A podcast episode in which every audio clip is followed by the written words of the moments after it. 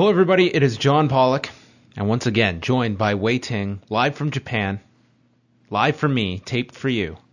How are you, Wai? Live for you, but taped for me? Well, this is happening live for me. You're joining me live as we speak, but for Oh, everyone okay. else, they're hearing this probably several hours, maybe even days after you were live. It would be quite something. It would be quite something if, if you were recording live and I was doing my part completely pre-recorded. And I was just So you, like a like a WWE promo where someone's on the Titantron and the guy in the ring has to react in real time to taped comments. exactly. Do you know how like hard I don't that know. would be? I don't know if they still do that. I, they must, right? Like This is the sometimes like, occasional time it happens. It's very rare, but there have been some atrocities when they have attempted that. Yeah, I- well, I'm surprised like there haven't been fuck ups that that have been worse because so so many things can go wrong when you're trying to talk to like a pre-recorded tape. Well, that would be really tough to do, but maybe for your next vacation, you could Pre-tape tape an entire track just anticipating everything. You could just have like generic comments where I could do the whole match rundown, and then we could Mm-hmm. have you with like, hmm, hmm. There have been some some of our shows where where I've pretty much just said those things, and uh, yeah, at that point you might as well just have a soundboard of just like me going, yeah, that was good, nice. I Yeah, would I would I more agree. enjoy us doing the the banter at the beginning of the show and it being your comments that have been pre-taped, not even knowing what topics I might throw at you. It would, it, you know what? It, it feels like it would be more work just preparing that than actually like coming in to do the show. Yeah, there's all, it's an awful idea, but Yeah. one that uh well you suggest Maybe maybe maybe technology will catch up eventually, and it'll be easy to do that. Well, the the thing is, it, technology has gone so much in the other direction where it's much easier to do this live than it would be uh, our idiot idea. I guess so. I mean, yes, I we guess could so. do this right now on on YouTube live. At the moment, Yeah, really. Yeah, we could. it's very simple. Yeah, I've I've come to realize it could really be anywhere, and we could do this show. You never, So maybe I'll- you I'll never stay. have to see me again. Pretty much, yeah. Pretty much. Thank God. How was Tuesday in Japan? Or, or Wednesday now, but how was your Tuesday? Because that's My Tuesday. So right off. at right after we recorded, I I, I went out. I had uh, a nice lunch, and then um, I I tried to go so, suit shopping in Japan. Okay, Um, and uh, you ever like you've done that for your wedding, right? I did. I didn't go yeah, to Japan you- for one though, but No, I have gone suit a very- shopping. You had a very nice suit. You had you had a very nice suit for your wedding, which you still which you still do have. Yes. Um, but like I don't know what the process was like for you, but I always feel like I I felt bad that I was taking up this dude's time. Like like I'm asking, I didn't even ask for that much. Like I asked him to try this on, and then like I asked him if I could try like a dress shirt on, and then I asked him if I could try a vest on, and he had to kind of dig everything up. Um, but I felt bad that I was taking up his time because like the, this this shit was like expensive. This was like north of like a thousand bucks. Oh, wow. And I knew I was I wasn't gonna necessarily make a decision right then and there, but I did want to at least like see what I looked like in it. Um, Well, wait. But The last time I bought my suit, it was ahead of my wedding. Are you trying to make an No, announcement here? no. Are you trying to tell us something? uh, uh, let what me tell you in you, John. Japan for? people wear suits for a lot more than just weddings. Okay.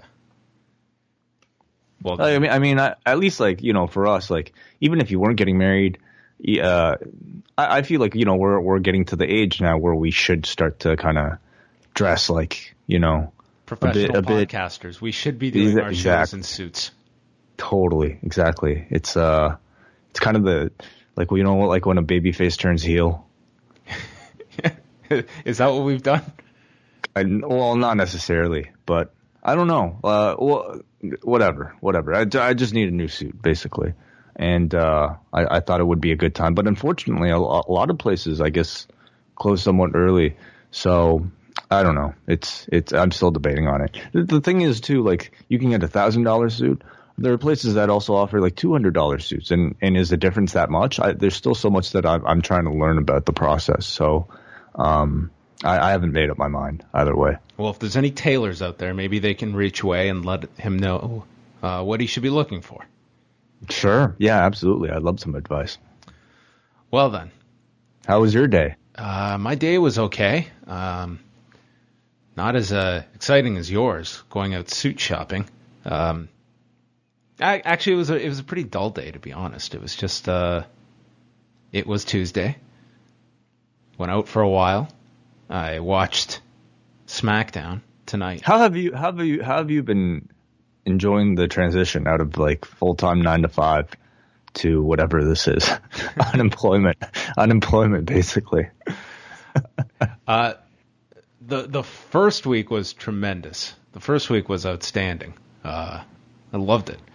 Um, and it wasn't even so much that it was like free time because I mean you and I were were pretty busy Mhm. that week doing other stuff, and that's kind of what I've been filling my time with. Uh, now I'm in kind of just a. I just feel I'm in this weird purgatory at the moment where I'm uh, removed from one uh, part of my work life and not quite at my next one. I can see what next is, but I'm not there yet. So I'm, I'm a little, I'm a little antsy now. Now I'm getting a little, uh, like I don't need all this uh, this time. So Right. I'm, I'm trying to use it for other uh, work purposes, so to speak. But with you I- gone, some things are on hold. So I, I, mean, just- I would. Uh, uh, yeah, Sorry, I'm in the I'm in the upside down right now.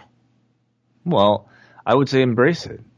You know, and enjoy the the kind of un, uncertainty, and really, if you have a bit of free time, try to enjoy the free time. I, I know it's something I try to tell myself.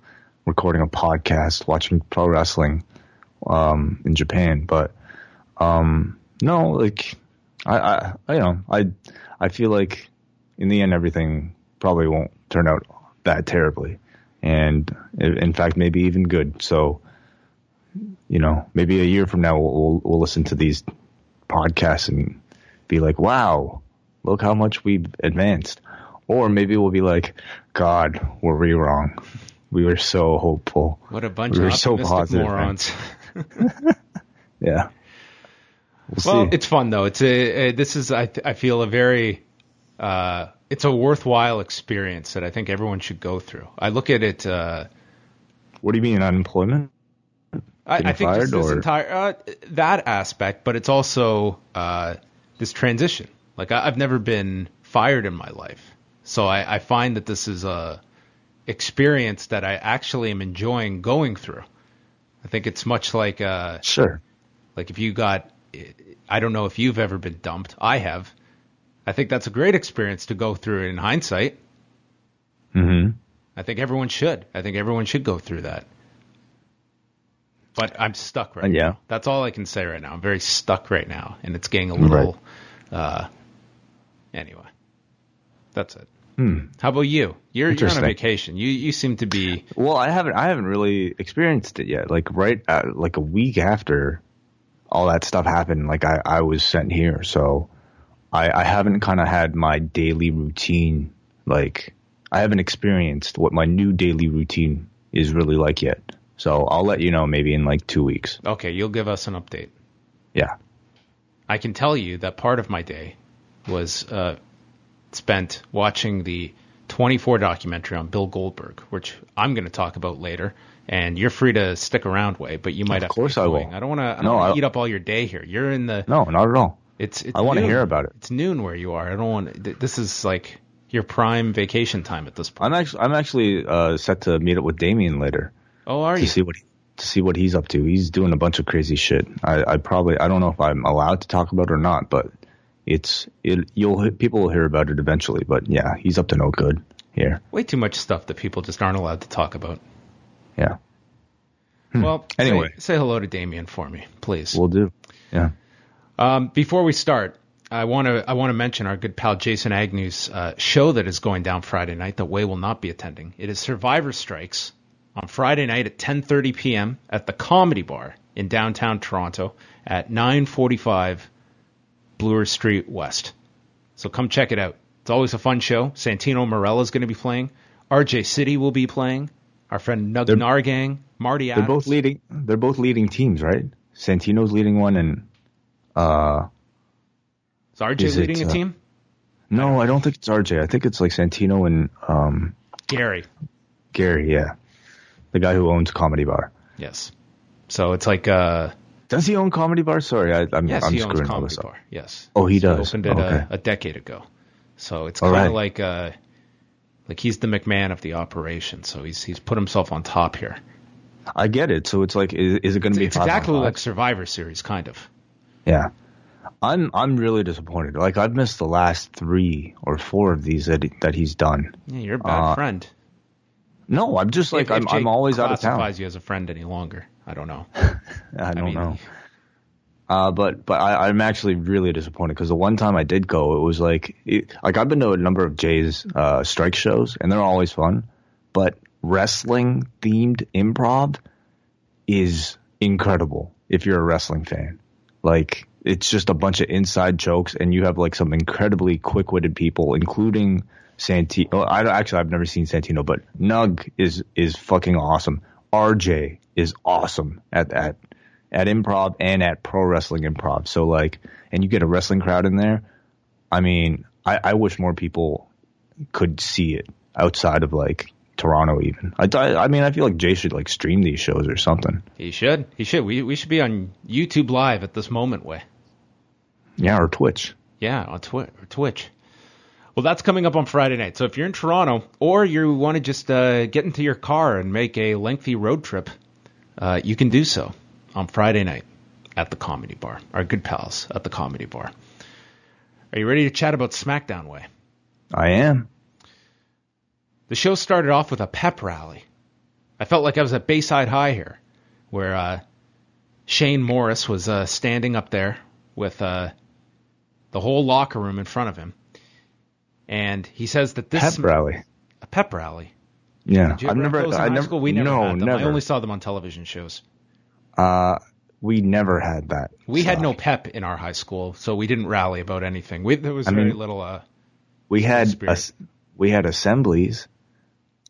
I've never been invited to something that was called a pep rally. I don't even know what that means. Well, that's when you're all uh, you have some big sports team or something like that. We we really at our our high school we had our big thing was we had a rugby team. We didn't have football. We didn't have a whole. Actually, we had a hell of a ping pong team. I heard. I hear. Of course, you heard a ton of Asians in your school, right? What a what a stereotype you're thrusting. But but it's true.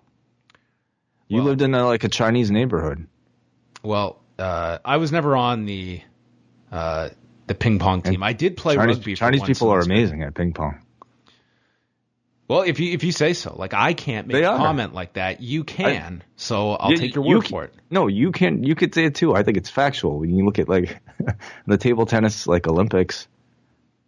Like Chinese kill it. There's no doubt about it. Well, I guess I guess that would be a, a that's an observation Wai that that you were going to make. Right. Did you ever play ping pong? Um, like for fun, yeah. Not Were you- were not you good at it? professional. No, I suck. Well, then I'm also- You've I'm ju- also- I'm blown also- your stereotype out the window. Okay, but I could say Canadians are good at hockey. Like, is that is that stereotypical? Like, not I, every. I mean, you're not into too much bad territory when you're labeling an entire uh, uh, country, country. or That's what I'm saying. as good at something. However, you can get into dangerous territory by doing that as well. That's all I'm saying. I'm just looking out for your best All interest. right, here. fine, fine. So the pep rally featured everyone here, including Baron Corbin, who was looking like the high school jock that was just he looked like an idiot here. Shane says that the SmackDown locker room accomplished what no other SmackDown roster has when they took Raw hashtag under siege. They're going to be the dominant brand after Sunday, no longer called the B Show, but they will be the show. Owens and Zayn were conveniently positioned in the back, not caring about any of this. So they were back on television this week. Becky and Corbin took turns speaking, and then Shane brings up how Raw has added Triple H, but they've added John Cena. He says their champions will dominate. They won't be stopped by Kurt Angle, Stephanie, or The Shield. The New Day has accepted the Shield's challenge. They start a chant of SmackDown rocks as everyone starts clapping and dancing together. This was That's right. cool. Uh, this was cool. You're being sarcastic. I just thought so many of these people, they just came across like I know. really dorky. No, this was. I mean, this is kind of what we, the discussion we've had since day one, right? The fact that, like, with the with the flick of a switch, everybody's all of a sudden kind of like rallying behind this unknown cause and doing it so blindly and so, I don't know, with so much commitment. Uh, Um, I, I, I do at least appreciate the fact that they haven't they haven't kind of um, fluctuated from that. They've they've committed to themselves going this route, and they've committed all four or five weeks. Uh, you know, you're seeing this same level of just kind of like uh, rah rah go team, you know, type of mentality from from everybody involved, uh, even up until this point. So at least seeing something like this, having Shane, you know, talk to the troops kind of at least gives a little bit of context to some of those backstage attacks. Um, to me, like maybe it, it almost like I wanted to see them actually like bond, like doing something. Like I would have loved to to see them at the end of this like speech break off into like a karaoke session because like they already have like mics and like a stage already set up. Yeah. So like you know like Shane just like broke into like some like I don't know like He does his Human theme song. dude that that's the greatest thing ever. That'd be amazing. Them doing or them doing the theme songs of other people in karaoke night just to show some team unity. Come on, that would have just made this perfect. Maybe uh, Becky Lynch and Baron Corbin could have a budding romance. She could be like the Molly Ringwald of the Breakfast Club, and she's gonna be. She looks like her. I know. And Baron Wow. Corbin is just the Judd Judd Apatow. yeah Judd Apatow. S- Sorry, was that his name? No, what's it's not. I'm just Judd. Judd, Judd Nelson or Yeah. whatever. Yes, Judd Nelson. Yes. it's a Judd. Yeah. So maybe that All maybe right. that was something that they they missed. I think I think like if if this show had another hour, it's something that, that they could have done. Maybe on the kickoff, we'll see it. So that was our open. Then Daniel Bryan came out to the ring and he replayed the attack by Kane on Raw. He says he's lucky to be standing here. He says it was partially his fault because he didn't tell anyone he was going to Raw and said that just like SmackDown, we don't stay down. He's got the attitude that the whole locker room does. We come back and hit you twice as hard when we get back up. Raw's afraid and embarrassed because their anniversary is coming up and they were just ransacked. Bryan did not agree with Shane's plan to go invade Raw and says there is a good chance that Raw will counter attack tonight. So don't be like Alexa Bliss and PVR this show and ignore it on your television. He says they will be ready tonight. He's proud of their show and all the performers, notes the addition of John Cena, and then brings out the new champion, AJ Styles. So Styles comes out, and I don't know what was going on tonight, but this happened with AJ, and it happened later with the New Day, where either there was some audio problem or this crowd just doesn't know how to chant in unison.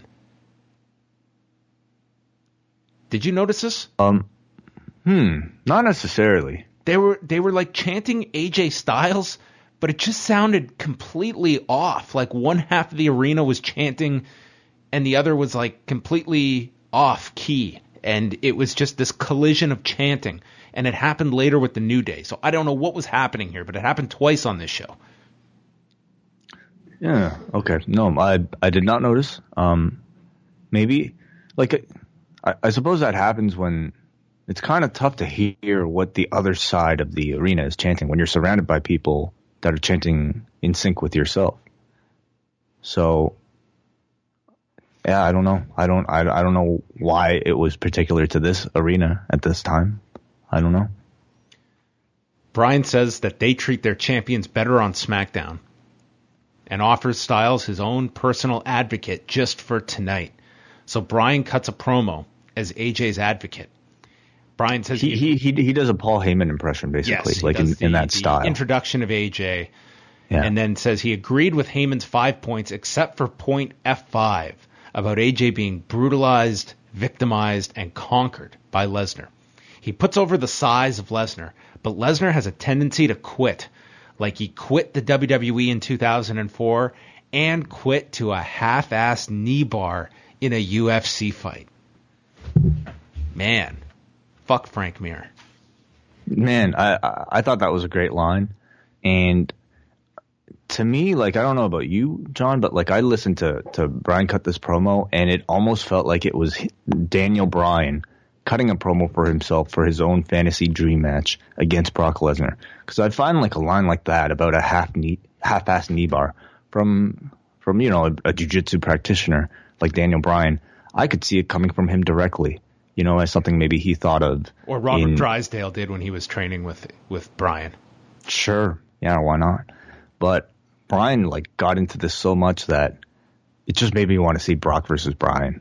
Well, I want was, to see AJ versus Brock too, but that was where know. they were going for SummerSlam, the year he won the title in 2014. I mean, that was the plan was that Lesnar would beat Bryan for the title at SummerSlam, and that was when Bryan had to give up the title, and it ended up being John Cena in the match where he was just massacred by Lesnar. But I'm sure, I mean, that was a Oh big God. match that Bryan wanted, and he, he sure- talked I'm about sure it he on had Total. some promo material for that match, Yeah. knowing that it was a, a big match for him to have. He talked about it on Total Bellas, uh, when when when he was still pre-retirement, where he was trying to work on a new style that was uh, geared towards facing somebody like Brock Lesnar. So, man, like I'm trying to think of like, Bri- did you uh, see the quote from an interview he did recently, where he said, "There's, There's like an 85% chance he'll wrestle again, but only a 20% chance that the WWE will allow him to wrestle in their ring. yeah, it was uh, bust- turning into bust- a Scott Steiner promo, by the way. yeah, it was a busted open radio where you Yes. did that. Um, and then, uh, so, but I have to figure, you know, on his list of number main opponents that he would like to have matches with in the WWE, I think there's a lot of them now, but I'm sure Brock Lesnar is probably at the very top. So he goes on and he says anytime that Lesnar got uncomfortable or pushed into deep water, he quits. And Styles will push Lesnar into deep waters. Lesnar's going to get tired and he'll mentally quit. He might be big, but he can't keep up with AJ. And he only has to give one reason to watch this on Sunday. It's so that you can see a six foot three, 285 pound beast mentally beaten and conquered by the best in ring performer of this generation, which is quite the accolade for Daniel Bryan to bestow upon AJ Styles. And Styles says he can talk, not a. Uh, Styles then takes the microphone saying he can talk. He's not above speaking like Brock is. And he agrees he's the underdog. He says this is not a Rocky movie, but an AJ Styles production. And we'll find a way to beat Lesnar and prove this is the A show and the house that AJ Styles built. Yeah, I thought AJ did a good job with the limited airtime he had.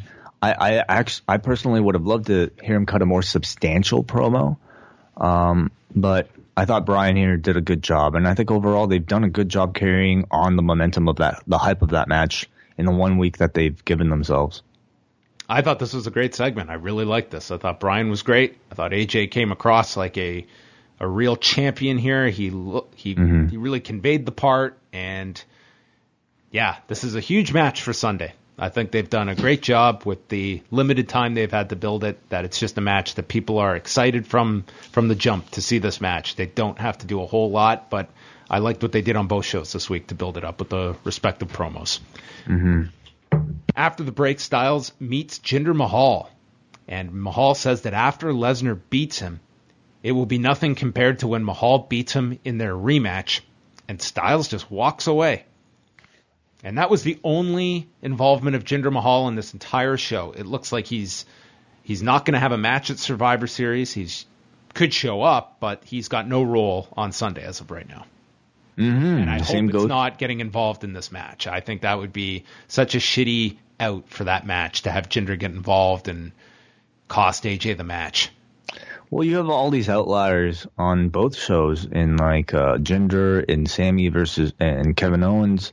Um, and, and I could see all of them playing some role in the outcomes of of I don't know their respective feuds on on on the pay per view.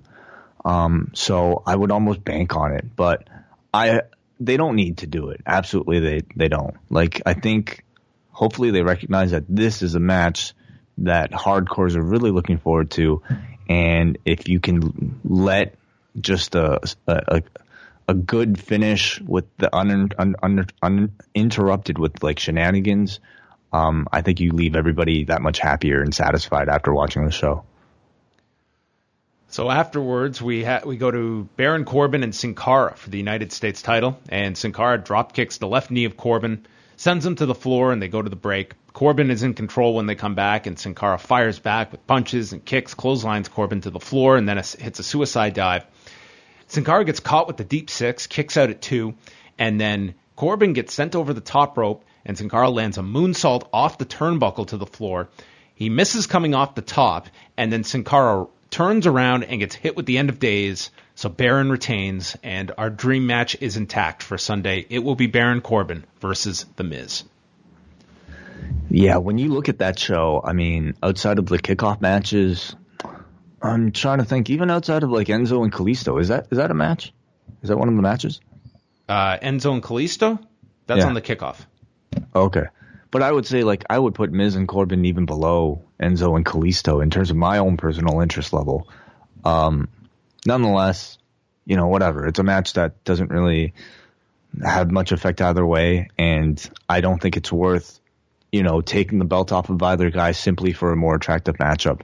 When I feel like, I don't know, they kind of have their sights set on pushing both guys. So, I I will say like I I personally I'm I'm impressed with what they've done in the month with Sin Cara here.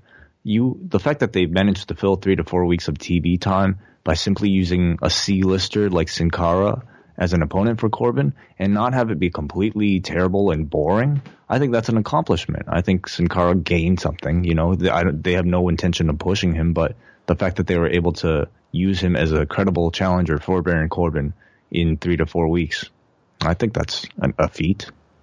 Okay, so we've been talking for 27 minutes, and I've just been getting you in one ear of my headphones, and then I just adjusted this. My headphones weren't fully plugged in, so now you sound so much clearer. Okay, oh, well, it's like I was, uh, it's like you were outside my window, and now you're sitting next to me. Okay, well, I'm glad you figured that out. Next, I'll show you how to screenshot a note from your notes so that you can upload to Instagram and Twitter. Shut up. And we'll ha- we'll handle technology one one bit at a time. Fuck. You should see some of my my video editing skills. Wai they would blow you oh, away. I'd love to. do you, I think you do you know how to make a? Do you know what you would do if half your video got processed and then the rest was just audio without any video left?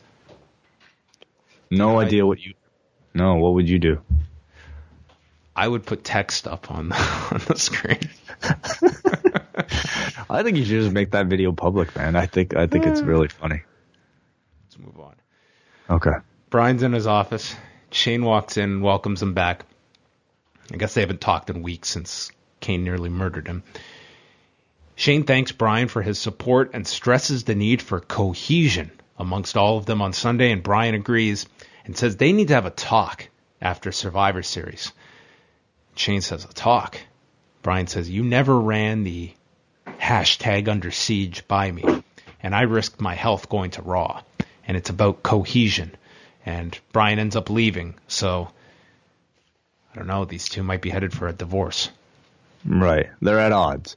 I to me, I think this is the best storyline that's come out of this entire Survivor Series thing. The fact that you have Daniel Bryan, who plays sort of a classic liberal type, who wants to show that he supports his country and their military, but doesn't agree with the war. At, attacking first, yes, and doesn't necessarily agree with the war because he knows the re- repercussions of war, the repercussions of retaliation of which he's directly felt.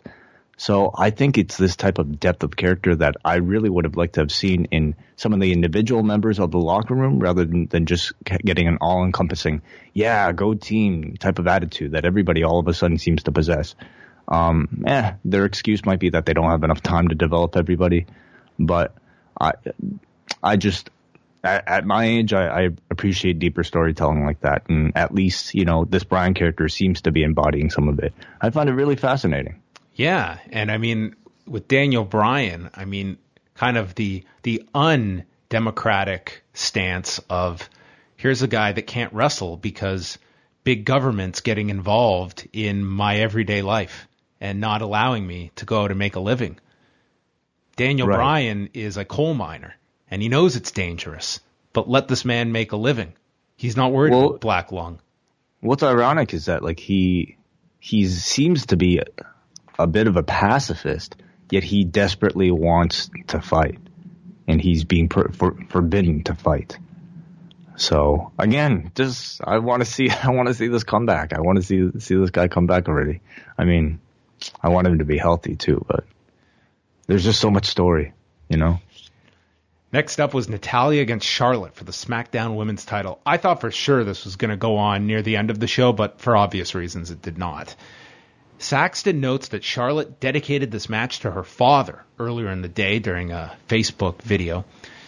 Natalya drops her with a forearm. We go through a commercial break, and then when we come back, Natalya has her in a surfboard. Charlotte escapes that, speared Natalya for a two count, goes to the figure four, and is kicked into the corner. The sharpshooter was blocked by Charlotte via a slap, and then hit a, an exploder to Natalya into the corner. Then climbs onto the barricade on the floor, setting up for a moonsault when Natalya just lifts her off and drives her back first into the post puts her in the ring and applies the sharpshooter, which was a smart transition after attacking the back, and then pulls Charlotte into the center. Charlotte is able to crawl to the ropes for the break. Charlotte gets uh, tossed to the floor, returns, hits a big boot, and then applies the figure eight, and Natalya taps out. At 10 and a half minutes, Charlotte wins the SmackDown women's title and then is interviewed by Renee. And they announced that she will now face Alexa Bliss on Sunday. Charlotte says she's wanted this title ever since being moved to SmackDown earlier this year, and it took her a lot longer to get this title than she thought, and winning it in her hometown meant a lot, because in this company, this kind of shit don't happen too often. The crowd chants, You deserve it. And then she brings up her father's health problems over the last few years. This city has seen the ups and downs of her family. And Ric couldn't be here tonight, but he he's watching at home and he knows she knows that he's going to send her a text message and says she did this all for him.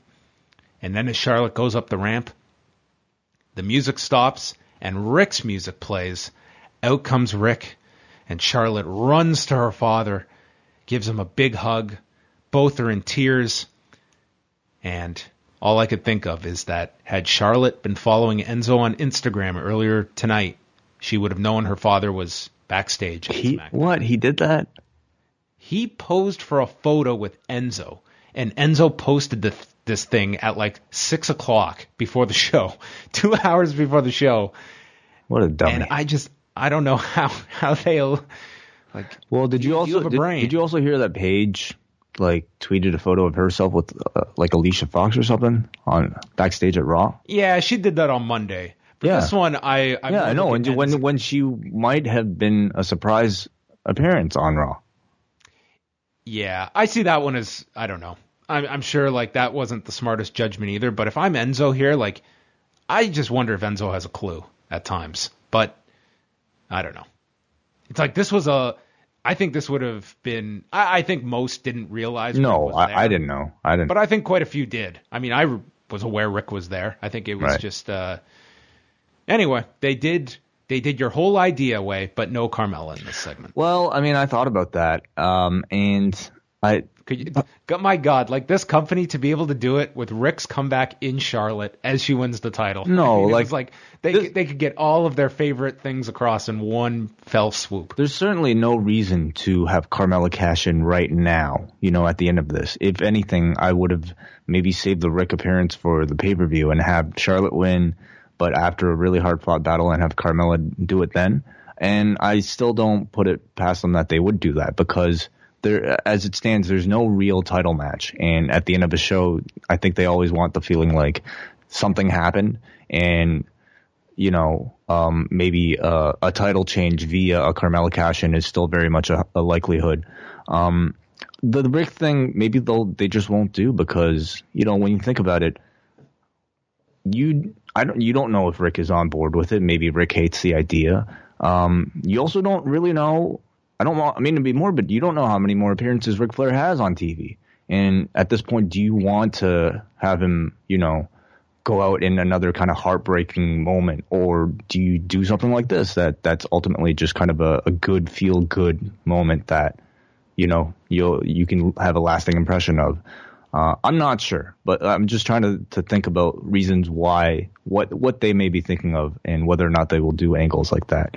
Um, I think I kind of wish Charlotte's first title win on SmackDown was better built to because clearly the fact that they've held her off this long since she debuted on the brand, they wanted to probably tell a bigger story with it rather than maybe just a two, three week story, kind of feeling like they're hot shotting it just to get to this Alexa match. Uh, two or three weeks. This this was a week. A week. They sure. just announced this last week. They, Yeah. I mean, these two weren't even really feuding. I mean, yeah. all we had was Natalya just saying how Charlotte chokes in big match situations, Mm-hmm. and I mean, it was hardly. It just seems like they have these big moments, these big ideas, and they just are going to give you the payoff rather than the full story to build to it. Well, I mean, Kurt Angle's comeback. Yeah. Um, These are- all these ti- AJ winning the title and gender lo- like it's just they have all these. These are all these are all the good hands that they have, you know, and they're just waiting to use them. And I guess for whatever reason, they felt Survivor Series was a show that needed it, or TLC at that time was a show that needed something like that, and they cashed in. Uh, know, no pun intended. Um, and you know, with Charlotte winning in the hometown and having the benefit of you know improving that Alexa matchup, I I, I would say that it was a fine choice to use that card. Um, made for a nice moment. And It is, and and I'm always the one that complains that you know for this hometown stuff they did it right here, Mm-hmm. and I think that yeah you didn't get a big build for it, but it was still a really cool moment on TV, and any complaints are uh, it really is nitpicking. So I, I thought overall this was really well done. yeah, I agree. especially having Ric there. And I think the crowd was legitimately uh, happy to see this guy Oh yeah, come out. And it was a cool moment uh, for both of them. Mm-hmm. So perhaps they'll save the Carmella thing for Starcade. And then you could have Carmella come out as champion on TV the next week and say, since 1983, Starcade has been synonymous with Ric Flair until this past weekend when I took the title in Greensboro, North Carolina, and we have a new event, and it's Starmella. Oh, I like it. I like Uh, it. After that segment, how do you follow Ric and Charlotte in tears, hugging one another? The Bludgeon Brothers. And this time, we had a nighttime promo from both of them. They're in the woods in the dark. Are you ready, Wai? I, I, I, I've Do been looking want- forward to to your you recap. close your eyes to Yeah. really get into your Bludgeon Brothers Yes. space? yes. I don't hear anything except for the scream.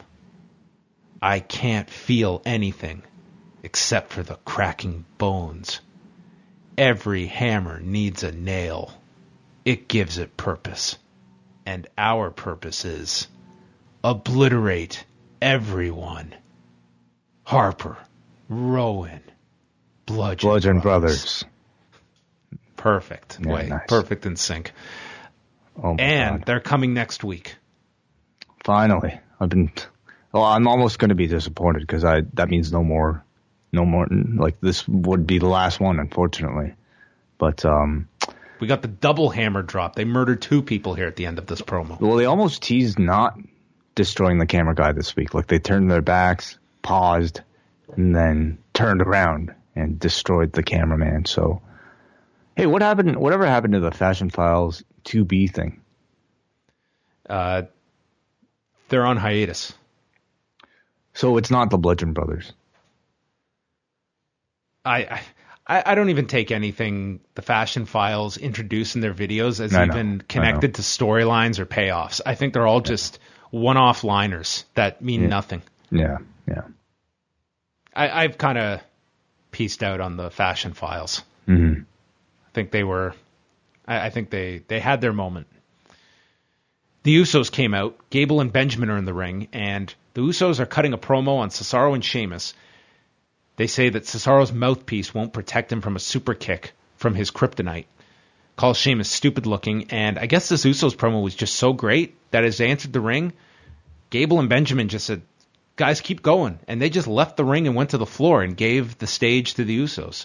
They listed off all the tag teams on, in SmackDown that are that have been locked down, and they will add the bar to that list on Sunday. And you're right; they feel like complete baby faces now. Oh, totally. I mean, in this match, it was Chad Gable totally working as a heel, uh, Jimmy working the leg injury, being sympathetic, and uh, I think it was working with this crowd. They were cheering for J- Jimmy Uso. Okay, this was a weird match. I'm going to explain why. Okay. So the announcers state Jimmy is going for revenge after the chop block to Jay last week. Mm-hmm. So Gable last week he took out the knee of Jay. Yeah. So this week it's Jimmy that is having the match with Gable. Right. Yes. Kind kind of strange. Okay, whatever. Uh, Jay was not selling any kind of injury. He wasn't limping. There was no injury here. He was just there in his brother's corner. So then, what does Gable work over? He works over the left knee of Jimmy, which is the knee he injured on Jay last week. So Jimmy inherited his brother's weakened knee for this match, and Gable. You never had this a was like John, you know- like the the the Demogorgon or something like How- where they were just they're attached by the the root is like connecting these two as one. They're twins. Is that how twin twins work? Twin biology? Yeah. Oh, that's really weird. I mean, They're how? twins, dude. Okay. Um, Listen, okay. I mean, whatever. You can mean- buy the fact. You can buy the idea that that Chad Gable's offense now is is geared towards the leg. Doesn't doesn't mean he he can only attack one leg of one brother. all right. Oh, I I attack I attacked his leg. I don't want to do it twice. Would this match have just made a whole lot more sense if it was just Jay doing this match? That is true. Oh, he's going after the knee he went after last week. yeah, yeah, that's true. It's just a very confusing set of circumstances here. Um, other than that, uh, if you could make sense of that, they had a fine match. Gable landed on his feet from a moonsault, uh, and then Jimmy took out Gable's knee. What a reverse. Gable ca- caught Jimmy, Yeah. threw him face first into the middle rope, and I thought Jimmy was dead. This looked horrifically painful. Yeah, yeah, it's the same thing that uh, Enzo got injured with. J- Jimmy was conscious after this, but this looked awful. And then Gable shoves Jay on the floor. Jay then lands a kick to Benjamin off the apron, and Gable's all distracted. He turns around and gets super kicked by Jimmy, and Jimmy pins Gable in 622. The match to me just kind of felt like an exhibition match. Um, or sorry, sorry. Um, the match was good. I, I, I guess um, the the match that they're having with the bar to me kind of feels like a bit of an exhibition match because it. I don't really. I've never even seen them together on screen. You know, and I think in the future it would really be be beneficial to a lot of these interpromotional feuds to at least have them appear either have one team send a message via Titantron so they, they can communicate via pre-taped message, okay? Or even to do a face-to-face satellite interview or something, just to kind of um, let us visually see the two teams together in the same screen. Well, um, well, at least we were going to get some interaction with these teams later on, but I know what you mean. Then they plugged the card for Sunday. They're promoting this as the 31st edition of the Survivor Series, which I find it hilarious that of all the ones they've screwed up, this year legitimately is the 30th anniversary, and they're not going with that marketing. So maybe I just should just shut up. Is 35 a big deal? No, 30. Oh, 30. Oh, 30th. Is 30th 30 a big- anniversary.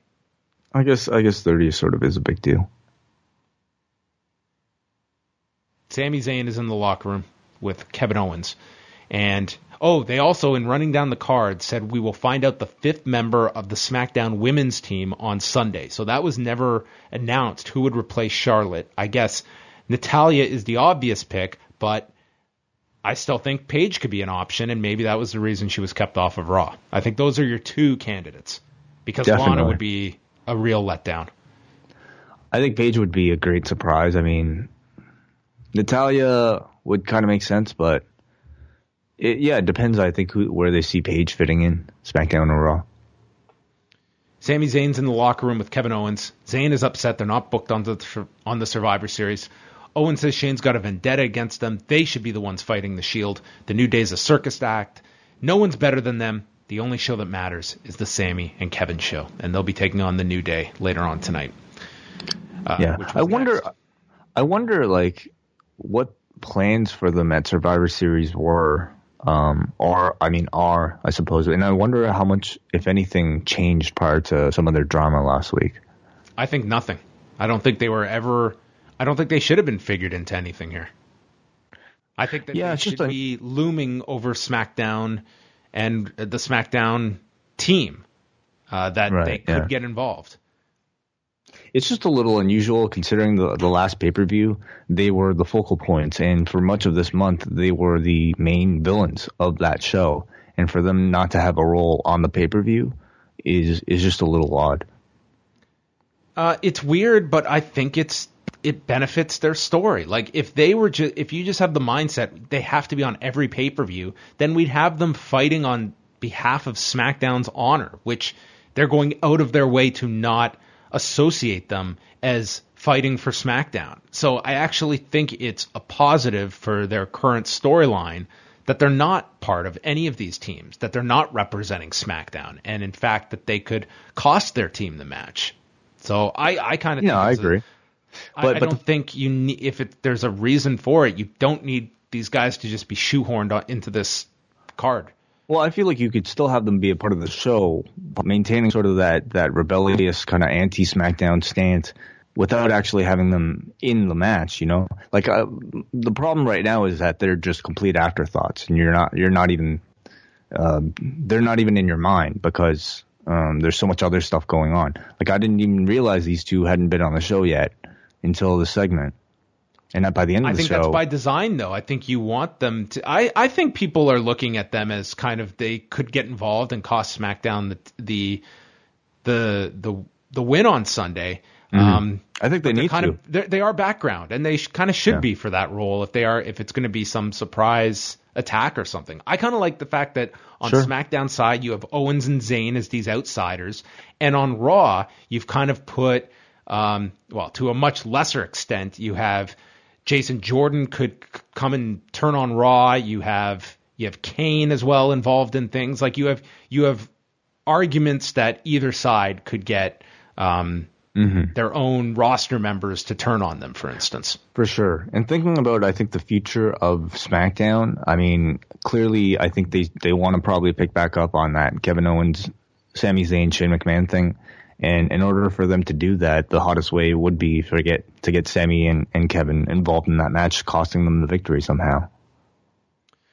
The New Day came out and they rattle off the title reigns the Shield has had together, 13 title reigns together, but the New Day have had 27 between them, but they couch that by saying most of them are from Kofi. They ask why anyone would refer to themselves as dogs like the Shield does. They eat their own poop, and they're not like unicorns. The New Day can trust each other 100%, whereas the Shield cannot, and they're only together for cuddle season when it's cold. Cuffing season. Oh, is that what he said? I think so, yeah. Cuffing season. From Black Twitter. Well, they then went on to say that they are the only team that has not turned on each other which I guess wouldn't be factual, but they have what been together mean? a long time. Well, there there are plenty of teams that haven't turned on one another. Oh, okay, okay. Well, um, yeah, sure. I thought I thought they, they, it was a good promo from the New Day, making some very compelling arguments for why they're the better team. Dogs do eat their own shit. You're right. Mm-hmm. Big E and Xavier took on Owens and Zayn.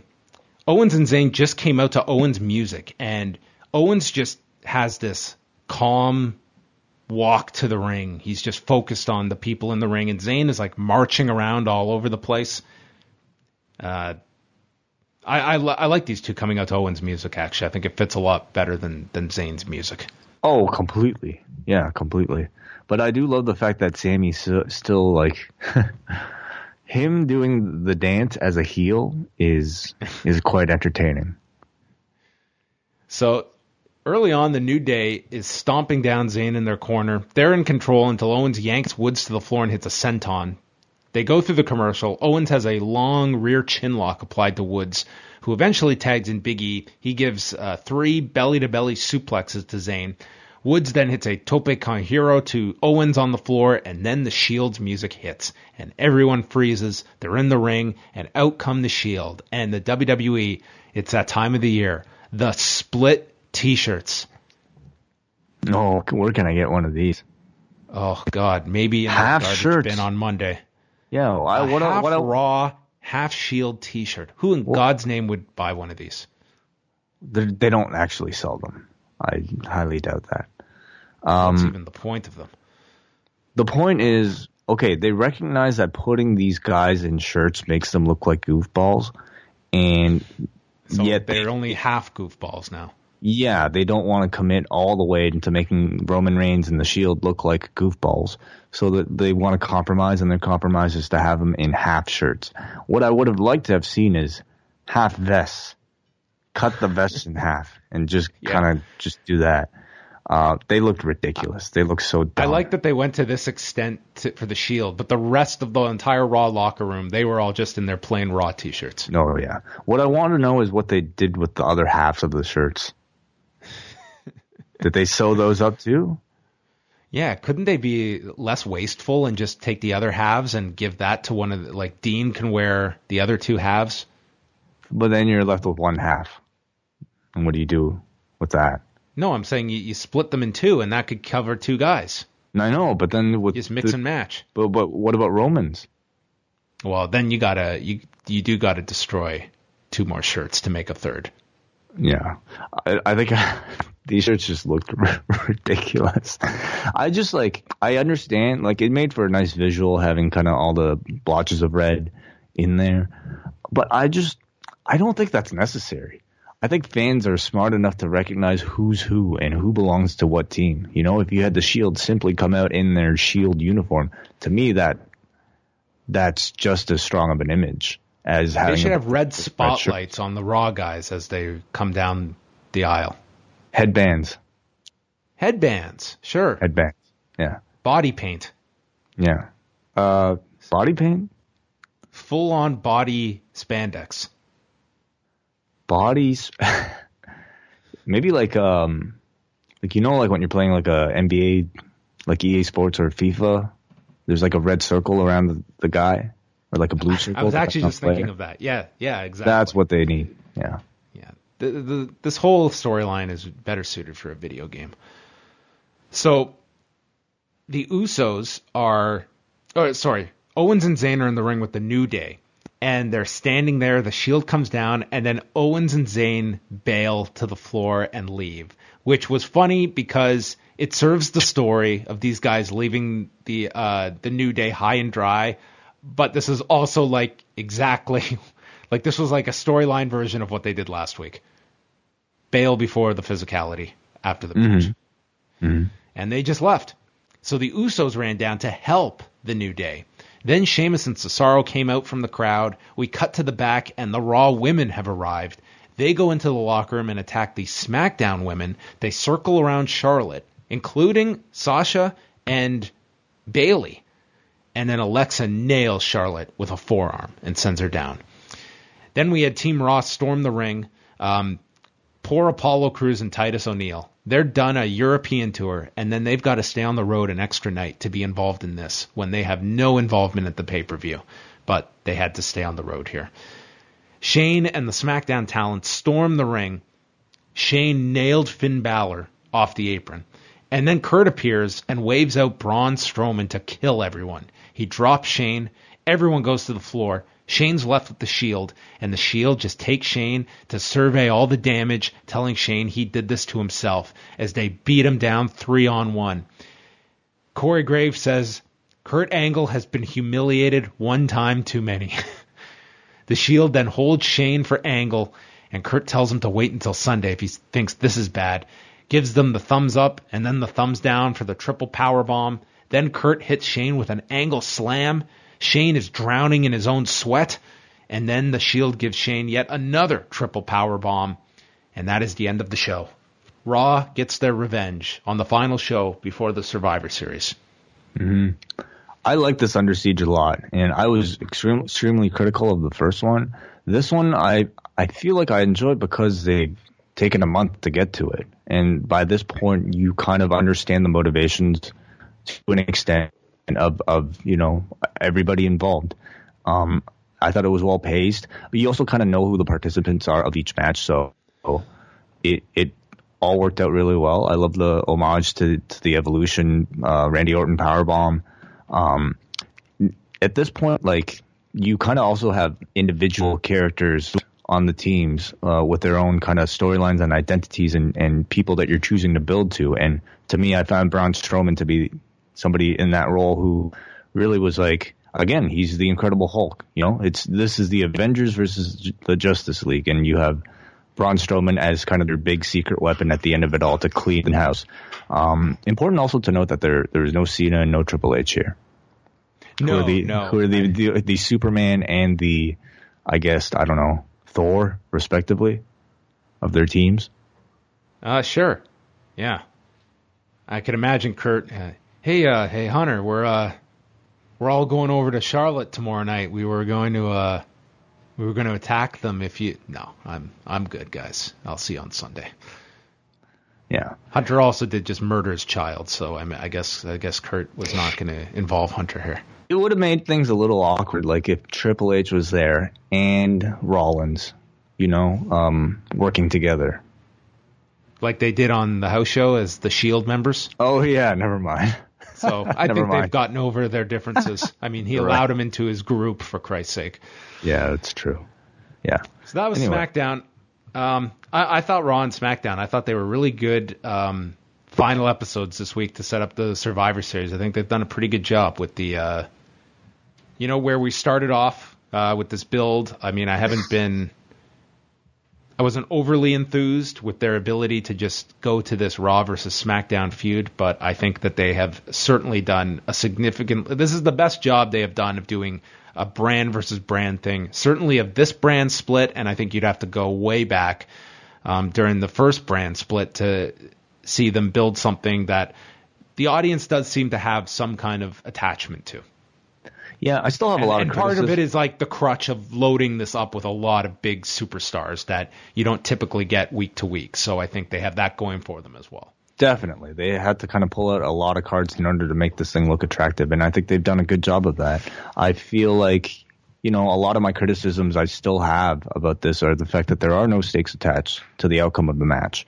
Um, a lot of the initial motivations are still ambiguous. I don't know why these people are all of a sudden so interested in helping their brands. Um, you know, because I don't, I don't know what they're fighting for. So these are all, and also the fact that you know, a lot of these feuds don't feel like they're real feuds because you don't see the people interact on uh, on screen together. Um, like if it wasn't Brock Lesnar and AJ Styles, I would have no interest in that match. You know, if it wasn't a match that I was already interested in, I would have no interest in that match because the storyline has been kind of whatever. So, um, if they do this again next year, I hope that a lot of these issues are fixed. Um, you know what? I al- almost feel like War Games would be like a great gimmick for a, a Survivor Series type of match next year between the two brands, and maybe if NXT goes well, they'll they might consider it. I hope. Yeah, and we will uh, we will go through the cards at the end of the show. Uh, but briefly, I just wanted to chat about the Bill Goldberg uh, 24 that aired on Monday night right after Raw. So, uh, this is kind of just going back to all of last year's build to the Survivor Series and then culminating at WrestleMania. And uh, it's about an hour. It's up on the network now. And it was funny because the sit down they do with Bill Goldberg, they had a number of interviews with him, but one of the sit downs, I guess, was either right after or maybe even it had to be in close proximity to that week he came out on TV and his head was just all bloody because he had rammed it into a locker. So he has this big cut on his forehead that is impossible to not just stare at as he's talking on all these sit down interviews of when he came out and everyone was wondering how how did this guy bleed? He was ju- he just walked to the ring. Yeah. So anyway, He, uh, oh, it would be great if he just like let that thing bleed during the whole for this interview, interview. Yeah. Well, one thing you there's a number of things uh, to take away from this documentary. Number one, it's impossible not to compare this to the Ric Flair 30 for 30 last week, which was a story about a guy in Ric Flair who gave his entire life to pro wrestling at the expense of his family life. And this, to compare it, is the opposite of a guy that shut the door on professional wrestling who only came back because of his family, because he wanted his wife and his child to see him perform, because he had not met his wife during his wrestling days and obviously did not have his child at that time. So this is a guy who his it is so clear in this and it's not a put on, it's this guy just this guy loves his family and it's just comes it's really apparent throughout this whole thing. That's what this whole documentary is about is him doing this and going through this insane ritual, this this crazy regimen he's put together to try and get back into Bill Goldberg's shape. And he talks about throughout this just the pressure he put on himself for the Survivor Series. It's he constantly goes back to that. How much pressure he put on himself. This guy was training three times a day, six days a week, and couldn't sleep at night as he was preparing for what would be a minute 26 second match, but he just felt such a enormous weight on his shoulders to perform at this level when he's 50 years old. Um, so that was a big theme of this whole thing. They did uh, do a number, like these were all original interviews as well that they did. Eric Bischoff was someone that they sat down here and they go through quickly just his WCW tenure and catching fire. And Bischoff says how he was very surprised that Goldberg ever went to the WWE in 2003. And he explains the difference of not feeling at home and Bill probably feeling like he was visiting someone's house when he first came along in the WWE, as opposed to really being a part of what was going on, which is an interesting parallel, I'm sure, between Goldberg and Bischoff. Uh, when Bischoff came to the WWE, here's a guy that's used to he was running things, and now he's just another another talent on the show as well. So we went through uh, kind of Goldberg's return, the setup they did on ESPN, and then coming to Denver for his first appearance on television uh, in October of last year. And they show him on the plane with his wife and his son Gage, who is all over this thing. And we learn something about Gage here because Goldberg asks his son uh, what he thinks about all of this as they're heading to Raw. And Gage puts his two thumbs up and then he dabs. He's a dabber. Jesus. Well, Yes. he's a kid. He can get And away with it. And then we cut to him taking a photo with Enzo, who I think is his favorite wrestler, because I think they did a dab in the photo as well. Um, there was some cool stuff in here, including Hunter producing Goldberg's entrance that night of Raw last year for his first comeback. And it's Hunter explaining to Goldberg that he wants this to be exactly what Bill wants. He asks him, Do you still want the pyro that you would walk through? And Goldberg's like, Yeah, of course. And then he insists that he's got to be able to inhale the smoke so that he can blow it out which I don't know if that's a practice I would I would want to maintain. Like maybe that was something that was cool back in the day, but one that maybe we could ease off of at the age of 50. I just feel breathing all that shit in that seems to be like a a recipe for problems down the road. Wouldn't you think? Uh, I wouldn't do it. pyro smoke. Yeah, He insisted on it. I would do it So- though for a, for if if I was making like a million dollars. I guess you can mortgage your health for certain reasons. Yeah. So then they do your favorite WWE documentary trope way. They had to explain Bill Goldberg's mindset in 2003. And because they can't just get into Bill's head in 2003, we have to use WWE segments from that time period to take us into the mind of Bill Goldberg. So we cut to a Jericho promo about how Bill Goldberg's big ego is out of control and he's this jerk. And then we cut to Bischoff, who explains that Bill would often come to the arena and keep to himself, and a lot of the guys took this as an insult and would think he was a prima donna. And I I can totally sympathize with Bill Goldberg here, a guy who's just a private person that just wants to be by You're right. Yeah, you I don't think you're just like anything. Gold- Goldberg. Yeah. Well, it's uh, like what a what a false impression that people can just place upon people. I agree. Michael- I agree. I think that's kind of bullshit. Michael Cole explains Bill's aversion to the politics in 2003 and 4, and then they took a clip from uh, the Fight Club in Chicago with Stephen Milhausen, which is a show I've been on many times, of this interview with Bill Goldberg uh, talking about his uh, less than fond memories of his first WWE run. And then they caught this awesome clip on tape. It's from 2003. Bill is on the ramp at Raw. I guess the show is over now. And a fan yells, You suck, Goldberg. And Bill is so taken aback by this. He walks up to the fan and tells him, I'm at the Hilton. Why don't you come find me at the Hilton? he challenges this fan to come to the hotel and I guess fight him. Did the fan take it take him up on it?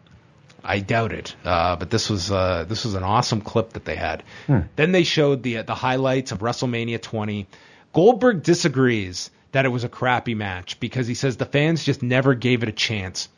Heyman explained the audience knew that both men were leaving, so the audience collectively decided we are leaving you. And Michael Cole says it would not have mattered if they had a five star match, which they're being way too kind to what this match was. I was there in the arena for this match. First of all, these two allowed the audience to just kill them at the beginning because they just stood there for eternity, allowing this crowd to just grow into a tidal wave and totally take them away uh, and destroy this match. So, I mean, it wasn't a great match, and the crowd certainly took it over. But anyway, to to argue the merits of this match, that's a tough argument to make. Uh, his wife talked about how jaded and angry he was when he left in 2004. And Hunter notes that they reached out a few years ago, and the conversation just immediately shut down, and they got they got nowhere. And this time, it's a different Goldberg, and we see Bill interacting with all the guys, uh, hanging out with Luke Gallows ringside. Uh, Vince McMahon was interviewed for this, and they, they had a shot of him producing Bill Goldberg during his first run, telling Bill how to look into the camera, how he wants him to like puff out his chest and stuff. Like it was really goofy. And then he, this was maybe the best visual of the entire documentary. It's it's present day. Vince is with Bill Goldberg in the just outside of his office, and we see a sign that reads Vince's office, and he tells Bill to feel at home. That door is always open. And the funny part was that you had this sign that read Vince's office, and then right next to it is another printout that reads Do not enter. for his door that's always open. So for the debut last year in Denver, uh, they just show him coming out, and the crowd just gave him, if you recall, this incredible reaction. Like it was a really, really cool uh, show. I remember you were away actually for that one. I did that show with Nate, and it was a huge segment. Uh, and he comes out into the ring. He shouts to his son, who's in the front row, and his son responds to his dad in the middle of all this. The only way he knows how, he dabs.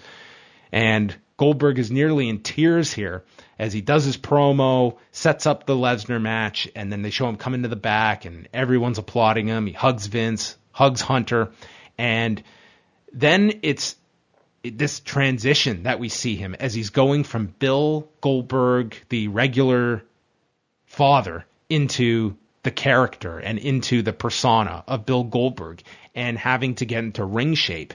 And he talks about just all the pressure he's feeling for this.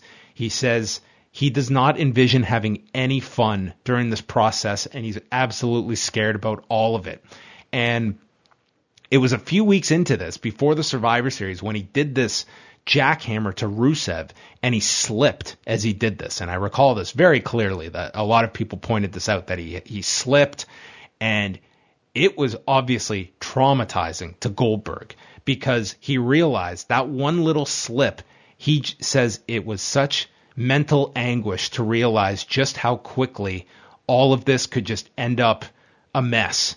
And he was micromanaging. He said every second he was out there to make it perfect. And it consumed him for every minute in training. It was thinking about every possible thing that could go wrong and just trying to make sure everything is perfect. Uh, it seems like this guy put held himself to a standard that few would. Like all these top guys are perfectionists. I'm sure Bill would fit into that category, but it just seems that this guy had the weight of the world on him and probably having that memory of that last match with Lesnar as this 12 year old memory at this point that he didn't want to uh, leave with a with a negative moment uh, at the Survivor Series and not looking a certain way, not performing at a certain way. And in training, what he was trying to do was he was trying to gain weight to replicate his look in his prime, which, I mean, he looked ridiculous in 1998, but also trying to increase his cardio at the same time. And this just led to, I think ultimately he kind of sacrificed the size for his cardio because as you recall, he was a lot smaller than his uh, than his frame in you know the late 90s, early 2000s, and we see him just training and training. Um, he's going through all the PR stuff. On the Monday before the Raw, he did this big angle with the security guards, and he's taking out all the security guards and ends up fucking up his shoulder. He thought he tore his rotator cuff. And all of this is leading into the Survivor Series. They go through that match. The match goes a minute 26, which I mean, at the time, there were some people critical of it, but I think in hindsight, it was a tremendous return. And I think everyone realized at that point um, that he was going to continue. But up until that weekend, it's like he only had the contract for the Survivor Series. And they made it seem like they decided after the match that they would continue. But I can't imagine they booked that finish without having it on paper that they were going to go through WrestleMania. I have to imagine that they had that all figured out before that that match got into the ring because it made no sense that you would beat Lesnar like that for a guy that's leaving. So um, afterwards, we get to see the elation in Bill Goldberg. He says everything that he went through was worth it for that match. That his wife and child got to see him in Toronto, and then they go on to the fact that they continued things through WrestleMania. They showed him winning the title from Kevin Owens in 21 seconds at the Fastlane pay per view, and then they go into WrestleMania. And there's a scene with the Undertaker, which was it was a very strange scene because the camera is on them at WrestleMania. Bill goes up to him like like a scene at the beach where the guy's got his arms extended and you're cutting back and forth to two people going to hug. Well, this was kind of one one way where Bill had his arms out as he's coming up to him like from 20 feet away and he he's chatting with the Undertaker, and it felt like the Undertaker just did not want to appear on this documentary out of character and just wanted to move on from this conversation. It was a very strange interaction between the two, but Bill was just like a like a fanboy here for the Undertaker. So anyway, um, they they highlight the match. It was obviously, I mean, many would say it was the best match at WrestleMania this year, and the big thing was Goldberg for WrestleMania. He said he's never been able to enjoy any of his matches or the process, but this was a match that he actually got to have fun doing. And then they go to the night after WrestleMania, which was the last time we've seen him, where he brings his son into the ring and uh, that was it. That was his goodbye, and we haven't seen him since. And that was kind of where the documentary wraps up, where of course, we get a musical montage at the end. And when you think Bill Goldberg, you think uh, The Adventure by Angels and Airwaves as we get the, the montage and one more shot of Gage dabbing to end the documentary. Hmm. So Seems like a great ending. If I was Goldberg, I wouldn't come back for anything. Really. I'm really surprised that they haven't made a play to bring him back. Maybe they have, but I mean, knowing the amount of pressure that this guy put put on himself, and you know, could he do better? You know, could he have a better ending than what he did have, uh, having a, a final match at WrestleMania like that? I'm not sure. I'm not sure if it'll be worth it. I get the impression He seems to care. care he seems to care a lot more about that kind of promo like Mm-hmm. from the, the night after Mania. I mean, the promo he cut. I mean, he was very much willing to continue and kind of said it's it's it's in Vince's it's Vince's decision. And I think if if he had been asked to continue, I think he would have. And I don't know when you when you just look at the, the guy is probably what 51 now, maybe. Mm-hmm. Um, still in outstanding shape and okay, he he looks like he's in outstanding shape, but is he actually in such great in ring shape? I mean, he was able to pull off some convincing matches with Brock, but I think even towards the end, he was sho- he was showing a lot of uh, his limitations.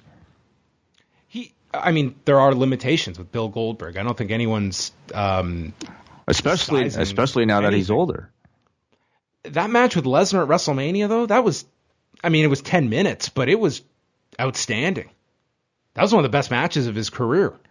I don't necessarily feel like he can replicate that every single yeah a month or whatever they they look for him.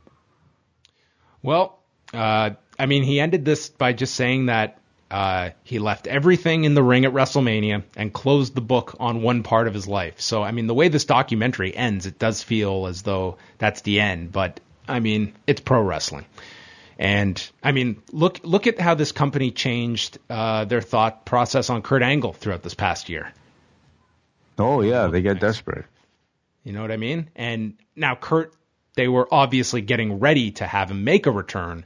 Um, it wasn't like TLC changed that, but it certainly sped up the process. And you're going to have those situations where you're going to you, you'll need to pull something out of uh, out of left field. And Bill Goldberg is a card that they could play if they ever do need something, and there's there's an open. Oh, of course. But I feel like they do draw their line at a certain age, and I'm trying to think who's been older than Bill Goldberg in the last three years. How old was Sting? Sting was uh, looking up Sting right Like is How old Bill, who, Sti- oh, St- dude, Sting's 58. Sting was way older. okay, and Um, like, dude, that was crazy. Like you saw how that turned out. So I feel like There's definitely that hesitancy once you're talking about guys that age. But I mean, look at um, you know, when you look at some of the guys that they've oh, I know. utilized. I mean, dude, Triple H is f- two years younger than Goldberg. Yeah, I guess so. Triple H, I think, is a much better. Yeah, it's hard to say. Look at the injuries Hunter's had compared to the injury. Like Goldberg's had his share of injuries, but Hunter's look at all the surgeries this guy's gone through in his career. Knees, quads. He's had his issues. And really, I mean, amongst the guys, he's a very this is a valuable executive that doesn't really need to be wrestling. Right, bring them all back. All of them. Well, that's the other Scott thing. You look at the Steiner, Survivor Buff Bagwell. Call them all. Sure, why not?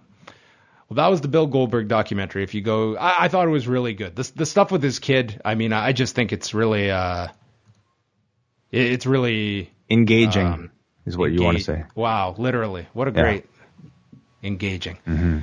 Um, do you want to quickly uh, just look at the cards for this weekend, Wai, before we let you go? Yeah, sure. I don't know how my Skype is coming across. It. I feel like it's been a little choppy, but uh, if Oh, it, you, if it you may, sounded fine. oh, okay, No that's issue. good. Yeah, That's none. good. Okay. Well, let's uh first of all, um have you heard about the the rules for this War Games match? I have not. Please enlighten me. Okay. This is from the Wrestling Observer newsletter last week. So um everyone remembers the War Games how it worked, uh, where it was two teams and two guys would start. You'd do the the coin toss, and then one side, typically the heels, would have the numbers advantage throughout. Now, for the time that they've done the three teams, it would still start with two people, and then you'd have one entrant. So for this one, it sounds like, at least according to the observer here. Okay, they're, they're, they're official WWE.com rules. Oh, are they? Yeah, do you want me to read them? Yeah, why don't you read them? Okay. The rules of the match are as follows. This is from WWE.com. The three member teams of Sanity, Undisputed Era, and the Authors of Pain will r- wage war inside a massive steel cage that surrounds two rings. All three teams will be contained inside separate shark cages by the entranceway, with a member from each team as chosen by his respective squad starting the match. So th- three people, it sounds like, will start the match. Yes. After five minutes, the remaining members from one team will be released from their shark cage and allowed to enter the match. Okay, so, So after five minutes, three. So the first you'll have you'll have three And then- members of one team, and and, then then, one individual from the other. Three, four, five people in the ring. wait a second. So after five minutes, the remaining members from one team will be released from their shark cage and allowed to which enter Which would be a match. total of three. So yeah, so we go from three to six after five. Is that correct? Uh, you, say say Sanity gets unleashed, it gets the the coin toss or whatever. So Alexander Wolfe and Killian Dain would join Eric Young along with one member of the Undisputed team and one member of the Authors of Pain, Roderick Strong team. So you'd have you'd go from three people in the ring to five people in the ring. Okay. I'm not reading anything about a coin toss here, but okay, let's let's keep going. After five minutes, the remaining members from one team will be released. Blah blah blah. When another three minute period elapses, the remaining members from the second team are released from their shark cage to enter the match. Okay, I get it. Okay. Uh, following another three minute period, the final team's members are released from their shark cage and they enter the match. Once all three teams have entered the War Games match, a victory can be attained via pinfall or submission. But not a guy quitting. Um, that's what do you mean? That's a mission, isn't it? That uh yeah, yeah. So so it'll everyone will be in the ring after um like 11 minutes, I think. I think that's how it I feel like like even with the first War Games I've ever seen, I I'll probably need to just actually watch it in order to fully Yeah. grasp it.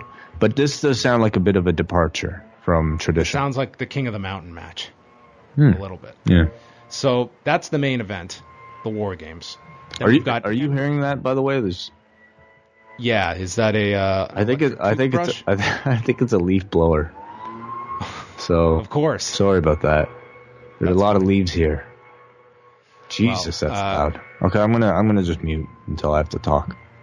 All right. So the rest of the card features uh, the four way for the vacant women's title with Ember Moon, Kairi Sane, Nikki Cross, and Peyton Royce.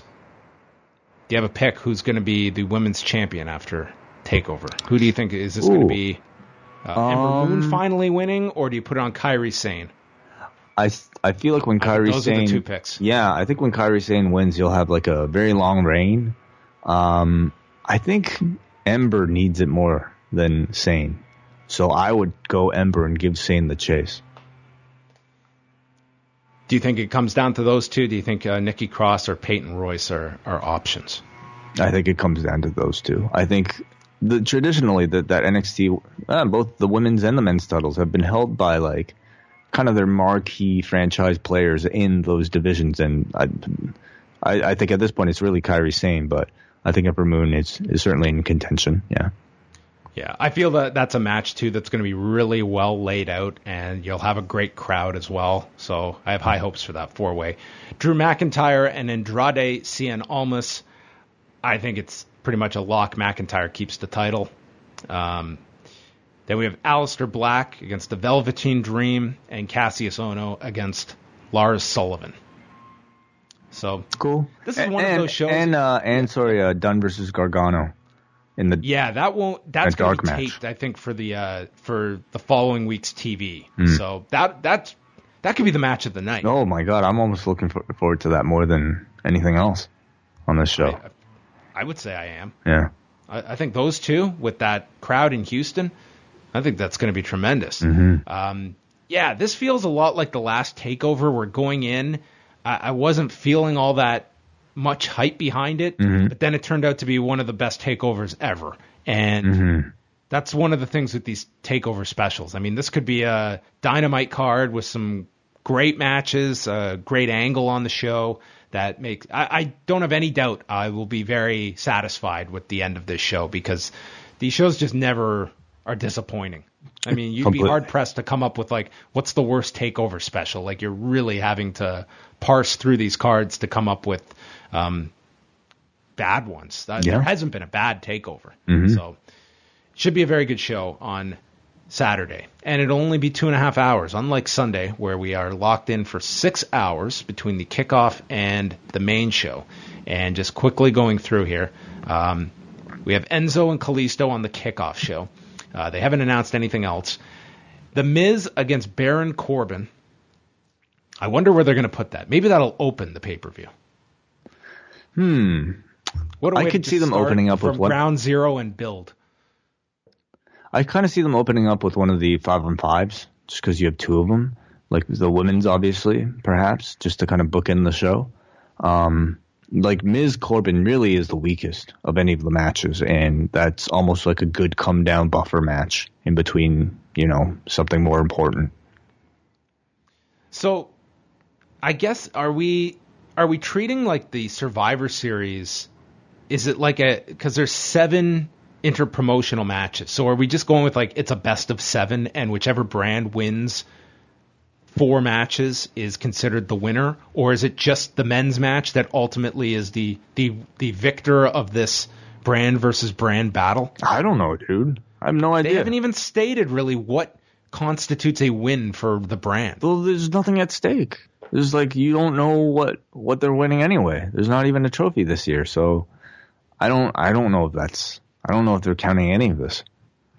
like what they did last year, you had, um, you had there. There were three traditional Survivor Series matches, and Raw won two of them, but SmackDown won the main one. So, So, it was kind of like it was kind of like both sides had their bragging rights. Coming Yeah, out of it. I mean, Raw and two out of three, but SmackDown won the big one. and they're gonna book it again this year so that it's again it's a wash because you you can't hurt either brand. That's kind of silly. What the hell are we doing then? So, beyond that, uh, we've got okay. So the men's match is Kurt Angle, Braun Strowman, Finn Balor, Samoa Joe, and Triple H against Shane, Randy, Bobby Roode, Shinsuke Nakamura, and John Cena. Who's winning this way? And who survives? So I mean, like we talked about, I think a lot of the X factors are uh, the people that aren't on the show and how they will play a part in the match, and obviously that's Zayn and Owens, and on the other end you have Kane, um, and maybe Jason Jordan to a lex- lesser extent. So I do feel like the most compelling thing. I I think you know if you're gonna have Kane pop out from under the ring to take out Braun Strowman, okay, whatever. I don't know, get rid of Braun. Um, but I do feel like Zayn and Owens costing SmackDown the match is going to be more relevant for their storyline going forward. So I see Raw winning. Yeah, it's kind of interesting because for the women's match, okay, it's somewhat. If you were to introduce Paige on the SmackDown side, there's an argument you want to book her strong here in her return. However, I think the priority of all 10 women is Asuka. And I would want to have Asuka like run the table and just win this for her team. But you can still have that. What, Uh, Asuka? The thing is, yeah, can you have Asuka take a pin? She's taken a pinfall in the past, and or no, she hasn't actually. No. She's never taken a pinfall, so you definitely. I mean, you can do the count out, but it's just like Yeah. if they're going to do a count out, why is she even in the match? Like, why? well, because she's a featured player. So's Kevin Owens. You know what I mean? Like if if there's a bigger story to tell with Asuka, she could have missed this pay per view. Yeah, I mean, I guess it depends whether you view Asuka as sort of the more important project or a returning Paige. And maybe you don't have Paige return simply for that reason and just put in Natalya or somebody else. And that way you can have Asuka win.